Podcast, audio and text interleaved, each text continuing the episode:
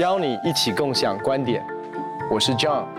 观点和你一起共享，我是 Ian。Hey Ian，今天我们要来尝试回答网友许多的问题哦。其中一个问题我蛮喜欢的。因为你知道最近教会常常在推的这个复兴祷告小组，所谓的 RPG Revival Prayer Group，就有一个网友他问这个问题，说教会已经都有祷告会，我个人也有祷告生活，那为什么还要这样两三个人的聚集祷告？这几种祷告有没有差别？哎，我觉得其实现在这个不管你是叫 RPG 也好，或是我的教会叫 Upper Room。或者是哦，祷告铁三角，但是 anyways 就是这个三个人的祷告，两三个人祷告，我觉得是非常棒的，因为呢，呃，其实不管是这个个人的祷告，或是很大的群体的祷告，各有各的好处，各有各的优点。但是我要说，一个小群体的两三个人的祷告呢，其实也有它的优点。这个是大聚会的祷告，或者是个人祷告，不太能够取代的，因为。圣经里面这样讲，他说两个人总比一个人好，三股合成的绳子不容易折断。如果我们现在去参加一个大的祷告会，那大家是同心合一为一件事情祷告，是非常有祷告的氛围，是非常强烈的属灵的气氛。但是我很难去把我个人的祷告事项带到这个这么大的祷告会里面去嘛，嗯嗯，对不对？那我我一个人祷告的时候，有的时候我自己觉得力不能胜啊，有的时候我自己祷告祷告到。很孤单啊，祷告到我也不知道该怎么办了。可是如果在这个两三个人的祷告当中的时候，哎，另外一个弟兄，另外一位姐妹就可以来扶持我了哦。而且我们常常的为一件事情祷告，很可能就是为我的孩子。嗯，那慢慢慢，他们就更知道我的孩子的状况，或者是我在为工作上面的一个难处，他们就会更知道一些细节。你知道，有时候你在这种大的聚会里面，你怎么去把这些事情讲清楚？可是如果是啊、呃、两三个人的祷告，那你就可以把。不管是你家庭的、工作的，哈，一个内心里的状态，就可以更清楚的来倾诉。所以我觉得这个是非常有好处的。而且其实耶稣也是这样教导我们。耶稣这样讲说，他说有两三个人同心合一奉主的名聚集的时候，主就在我们当中。如果两三个人同心合一的奉主的名求什么，在天上的父就为我们来成全。所以其实耶稣是很看重这两三个人同心合一的祷告。其实这个两三个人祷告。就是内室的祷告无无法被取代。譬如说，好比说我们、嗯、我们就举个例子，最简单的例子，最简单的两三个人祷告是什么呢？就是夫妻之间的祷告。那你知道，其实先生呢也要有自己的这个灵修的时光，太太有自己灵修的时光。你不能够用公祷或者是公祷哦，对对，公祷就是教会的这种大的祷告会，或者是夫妻的祷告，就取代你们没有个人自己的祷告。可是说真的，你只有夫妻只有个人自己的祷告。但是你会感觉到你们两个夫妻哦，你试试看，手牵手在一起祷告，两个人好在我们睡前我们在一起同心祷祷告，那个是很 powerful 的一件事情，嗯，或者是我们全家在一起，爸爸妈妈孩子在一起祷告，那个是很 powerful 的事情。其实那个就是一个第一个 RPG，或是或是第一个 upper room，就是说，就是呃夫妻之间在一起或家庭在一起，那个祷告不是个人可以取代，也不是祷告会可以取代的。所以同样的道理，我觉得如果你有找到。很信任的、很属灵灵命、很成熟的，能够彼此扶持，那个其实到最后已经不是只是一起祷告更有力量，也是彼此的这个关怀的关系，也是一个弟兄姐妹肢体同行的关系。而且，其实在这个过程当中，你会发现哦，就是因为我们在教会的祷告会，其实是在这个集体的祷告的恩高的里面，是，是。所以它是有一个敬拜的恩高，一个祷告守望的恩高，然后我们祷告的议题当然都不会只是。当然，其实我们祷告的议题大概大部分都是其实是为国度性的、教会性的，对，对。或者是一些呃国家性的哦，所以其实很难真的切入到个人的部分哦。那。那但是这样的祷告还是需要操练，因为其实，在不同类型的祷告都可以帮助我们的生命成长。那个人当然是那是我们跟神的一个亲密的关系哦。可是这两三个人，我我听过有人这样的解释哦，我觉得还蛮有趣的。当然啊、我觉得可以猜，可以可以听听看啦。他说一个人的祷告，你知道我们通常讲的就是一个点啊。他说一个点的话就是一个点嘛，对不对？那当然就是呃，所以一个人的祷告就类似是我们可以堵住破口。啊，堵住个人的破口，或者是就是有一个警醒祷告的生活。他说两个点就画成一条线，嗯，我们就成为一个防卫网，可以可以防堵仇敌的工作跟跟跟诡计哦。他说三个点就变成一个面，面，嗯，那那个面呢，就是他说其实是这样的一个祷告，三个人的一起祷告可以开创新的局面哦。嗯，所以，所以，所以我我我要表达的是，其实真的，我真的非常非常感谢神带领杨道诺牧师来到台湾，因为我觉得这个这样的一个 Upper Room RPG 或者是复兴祷告的小组，它其实不是只是。个人性的守望代祷哦，你为我祷告，我为他祷告，他为他祷告，因为我们真的相信耶稣所说的两三个人奉主的名聚集，他就在当中，所以那是代下神同在的。嗯嗯，我我我就想起在但以理书哈第二章。你知道但以理书第二章讲到尼布甲尼撒王做了一个梦，对，然后在那个梦里面，他觉得这个梦非常的 profound，这个梦非常有意义，嗯、所以他就找人来帮他解梦。是，可是他给他们的挑战不只是要解梦，是要把他的梦讲出来，然后呢，把梦的解答也讲出来。那那些人就很挣扎嘛，说解梦没有是这样子，你要先把梦讲出来，我们再把把梦的解答。所以他就发怒哦，说你们在这边糊弄我，对不对？叫你们解梦就不好，就就好好解梦啊！这些术士啊、哲士啊，这些所谓的占卜的啊，这些好像有智慧的，所以他就说：你们不解、不讲出来，我就把他们全部宰了。杀了。OK，那后来但以理来了嘛？但以理来，他就来，呃，就是去去见王，说：哎，给我一个时间的宽限，到时候我会把你的梦跟梦的解答也都来告诉你。然后结果他回去做一件事，他就找了他的三位朋友，嗯。他不是自己个人祷告，是。其实如果在但以理书第一章第十七节，圣经上说，这四个少年人，神在各样文字学问上赐给他们聪明知识，但以理又明白各样的意象和梦兆，所以，嗯，其实神给他们四个人都有从神来的智慧，嗯。可是但以理身上有一个恩赐，那个恩赐是什么？他就是专门可以解梦，可以了解这些梦兆，是。但所以，所以你可以说啊，那既然你有这样的恩赐，那。但以理就好好去跟神祷告，然后呢，去领受这个梦，跟领受这个梦的解答。可是他不是，他跑去找这个群体，一起在祷告当中。所以我要讲的是，这个祷告还有一个很重要的功能是，它可以成全我们的恩赐。是成全神在我们生命当中的位分，是还有把我们带进到我们的命定的里面。我我相信是这么样的关键跟重要的。所以但以理是在哪里领受从天上来的启示跟智慧？就是在他们四个人一起祷告的时候，嗯，然后祷告完，他回去，神就把那个意象赐下。所以我要表达的是，真的这个 RPG 的或者是复兴祷告小组的这个运动，它其实第一个是。我们两三个奉主的名聚集，主的灵就在我们当中，主的同在就在我们当中。我我我我我之前做了一个做了一个研究啊，就是你知道在呃在在但以里的三位朋友，当他圣经上说但以理去找他三位朋友的时候，他用的不是沙德拉米沙亚伯尼哥，嗯，因为那是他们巴比伦的名字，是。他用的是他们希伯来的名字，是哈拿尼亚、米利沙、亚沙利亚。嗯，那你知道这四个人很有趣，我我我研究，知道但以理的意思是神是我的审判，嗯，哈拿尼亚的意思是神已眷顾。米沙利是有谁是像神那样的？嗯，亚撒利亚，耶和华已帮助。你知道，当我们每次聚集祷告的时候，很多时候我们都是来面对我们的问题跟困难。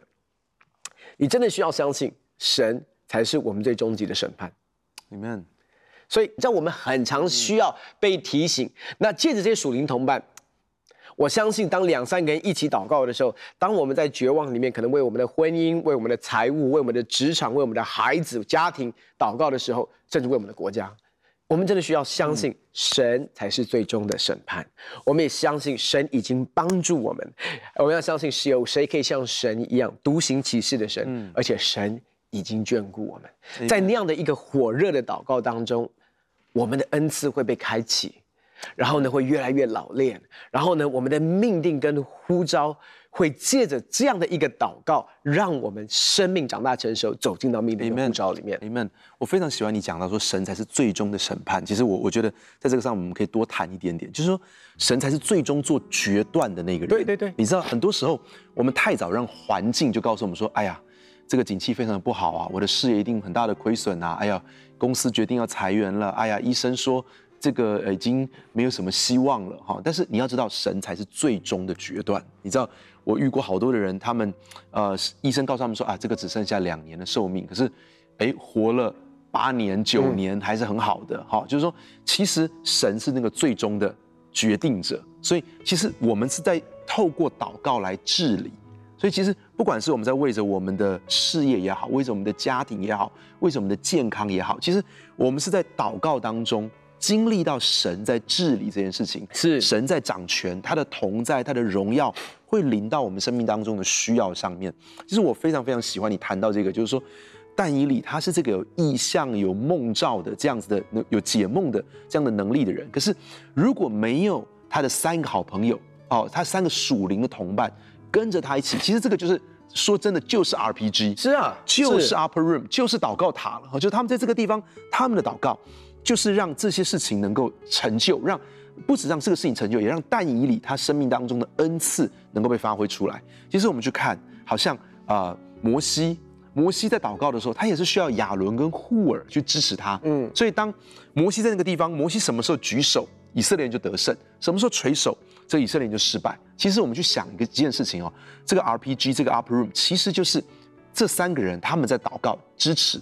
有的时候我们这三个人，我们可能都有需要；有的时候是某一个弟兄特别有需要，某一个姐妹特别有需要。你发现我们另外两个人、三个人。就是一直在支持他，一直在陪伴他度过这个难关。可能他的孩子很叛逆，可能他的夫妻正在遇到很大的瓶颈。在那个时刻，我们其他人更多的去扶持他，帮助他，让他能够持续的祷告下去。其实我觉得这个是非常非常宝贵的。我们可以看到，在整个圣经里面，彼得、雅各、约翰也是这个样子。嗯。在当然在，在呃，耶稣在克西马尼园的时候，看起来这个 RPG 好像只有一个人是醒着，睡睡得蛮好的，他们的哦，真的彼得啊，跟约翰都睡着了。可是说真的，在之后呢，他们却是在侍奉当中非常好的同伴。我相信在无数的时刻里面，哦，真的不是只有彼得自己。你可以看到说，好像在那个时刻，好像在五旬节之后呢，彼得跟这十一个使徒一起站起来，嗯，然后彼得高声的传讲，可是。另外的其他的门徒们也跟他一起站在一起。我真的相信一件事情，就是当时彼得在传讲的时候，圣灵浇灌下来，彼得传讲的时候，其他的人其实也在为他祷告着。所以，其实我觉得这是非常非常美的一件事情。从旧约到新约，我们真的看见一个人不管多强，他都不能够只是单单的一个人，是他需要其他属灵的同伴去支持他。你说这个是一个彼此相爱的肢体关系也好。这是一个在祷告当中彼此扶持而且加力的一个关系也好，就是其实我们每一个人都非常需要属灵的同伴。就是我我我我看这个事情，就是说，我觉得 RPG 这个这个复兴祷告小组，它其实不是只是为了祷告，更是为了这个肢体的连接跟关系。是我我我觉得神在这个呃教会的当中在做一件事情，就是说，你有没有你有没有注意到，大概在啊。呃台湾开始做小组，大概是一九九五年开始，但是在韩国是更早哈，就是说大概一九七零年代、八零年代。那当小组开始的时候，其实是把原本教会是这种团契或是很多人的形态，变成是十几个人，以至于关系能够更紧密的被建立。可是再一次，我相信，就是这个又进到一个更小的关系的里面，嗯，就更小的一个群体的关系里面，就是从十几个人的小组。这样的小组还是继续存在的，但是又进到一个两三个人、三四个人的一个更小的这样的群体的肢体关系。所以在小组里面，确实有很多人被兴起，也有很多这个祷告，好，有很多这种彼此造就的时光。可再次，这个关系进到一个更小的两三个人的关系的里面，我觉得这个是非常非常宝贵的。我相信是神正在不断的更新教会的体质。我我我听过一个牧者这样讲，他说：为什么教会能够更大？因为教会先变得更小，嗯，教会在小组更扎实的时候，教会能够更加的复兴跟成长。因为每一个人在教会中都可以得到关怀。那我我也鼓励我的教会的弟兄姐妹，每一个人都要加入到一个 Upper Room 一个 RPG 的里面。那么这样子，他们在这个更紧密的这个相爱的关系跟祷告扶持的关系里面，他们会经历到更大的复兴。所以我，我我觉得 RPG 真的真的非常宝贵。我要鼓励每一个人，不要只是有个人的祷告，也不要只参加祷告会。也真的要加入到一个祷告的小组当中。好，第二个问题是，也是类似呃，跟这样的一个 RPG 跟祷告或者是在小组里面的分享有关系。这个问题这样问的：如何避免跟弟兄姐妹分享内心事却被说出去？哦，那这个真的很重要，因为我觉得，如果你感觉到这个人是个大嘴巴，你真的就不要跟他分享。好。那当然，我觉得其实，呃，当你找进到这个同一个 RPG、同一个这个祷告小组里面的人，真的如果要有一个很紧密的肢体关系的时候，你你第一个要找的是这些啊、呃、成熟的、值得你信任的人。好，那以至于你可以很敞开的、很释放的分享。那我觉得彼此之间的公约也是非常重要的，就是说我们进到这个团体的当中，我们彼此要有一个共识，就是说你会 cover 我，我会 cover 你，好，你会协助我保守，我会协助你保守，以至于我们每一个人在这个地方都是一个很敞开的环境。所以我觉得一开始挑选怎么样的人，跟后续我们彼此之间的约定，在开始的时候彼此说清楚的约定，我觉得这个都是很重要的。对啊，因为我觉得其实嗯。我觉得这是一个某种程度的一一一一个基本的礼貌啦。是，我觉得因为我们是在一个信任感的里面彼此分享、彼此敞开、彼此守望。那我想没有人、任何人喜欢自己的内心是是在他们没有预备好的环境当中跟对象的里面被揭露出来。所以我觉得我们要学会怎么样去遮盖弟兄姐妹。呃，那种遮盖是说，如果他信任我，大家要了解一件事，他会跟你分享，是因为他信任你。嗯，所以不要滥用别人对你的信任。是，那我觉得我们做牧者的，其实也要谨慎，就是有的时候我们在台上不小心会给一些的例子哦。当然，我们稍微尝试要，这就说把人名盖住。可是怎么样不要让当事人在听的过程当中，感觉他们又成为我们其中一个。奖章的这个例证，或者是一个要举的一个范例等等的，因为有的时候他们一听就知道，所以呃，我我我我也曾经犯过这样的错误，虽然我都没有讲人名，或者是没有没有刻意的讲，但是我说可能一个弟兄、一个姐妹，或者是一个就我我我是觉得怎么样让弟兄姐妹感觉到安全感。我想在任何的祷告小组的里面，我想这是最基本的一个我们要要要要看重的。那如果今天你所分享的对象他真的讲出去了，我会鼓励你要主动的去面质他啊，呃，不是跟他起冲突的方式，而是就是用一个爱心说诚实话的方式去面质，是说，嘿，这个东西我我听到有人在传，那这是我只有跟你分享的东西，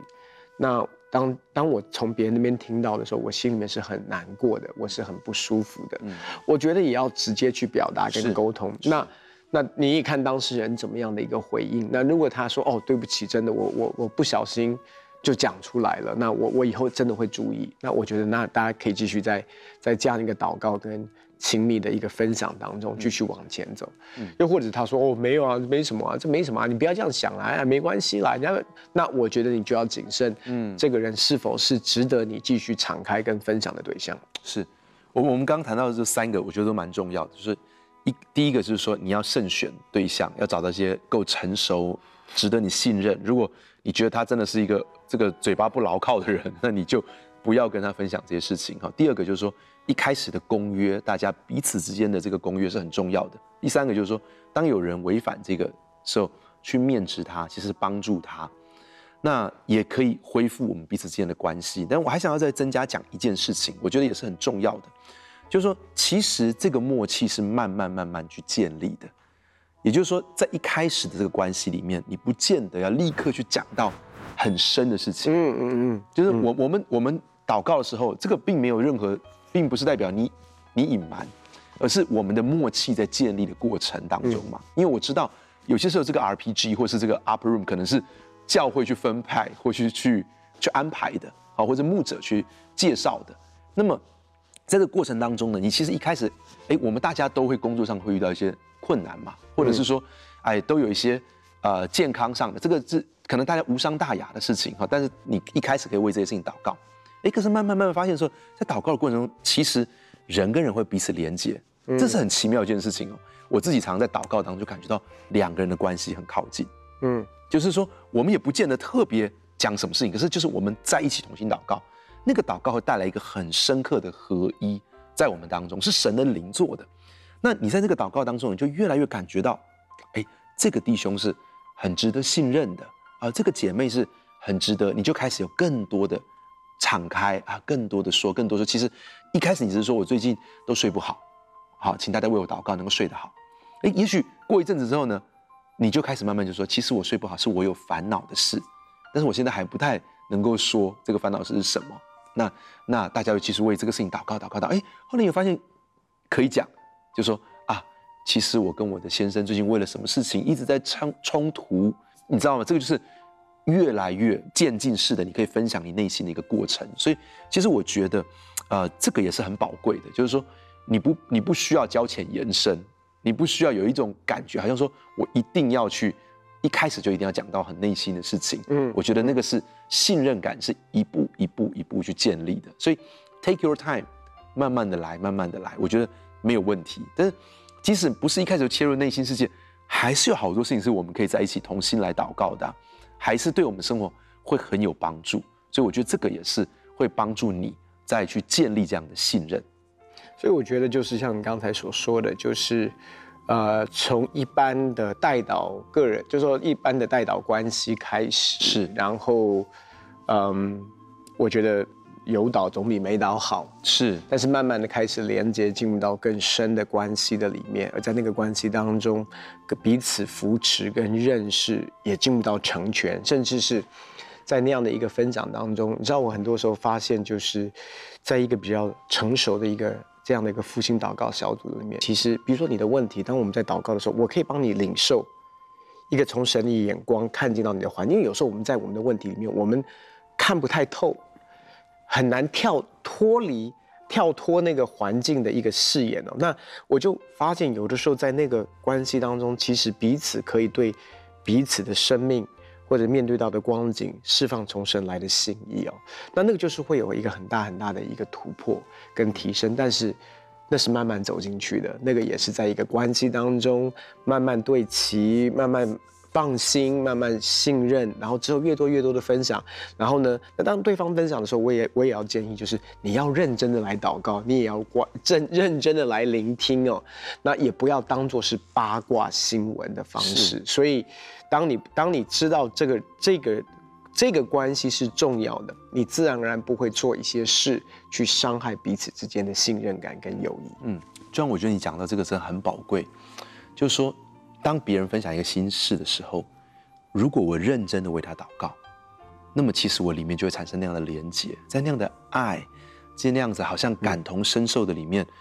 我们都会变得不会把它当做是一个八卦或是一个。哇哦，你知道发生了这个什么事情吗？而是当我的心跟他的心对齐在一起的时候，我们里面只想要为他祷告，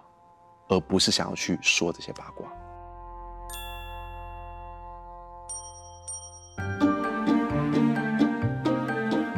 谢谢大家对共享观点的支持，你们在网络上的留言我们都看到了，我们会不定时回答大家的疑问。欢迎你在共享观点的平台上留下你的问题，很高兴跟大家分享我们的观点，也欢迎在网络上跟我们分享你的观点。共享观点，我们下次见。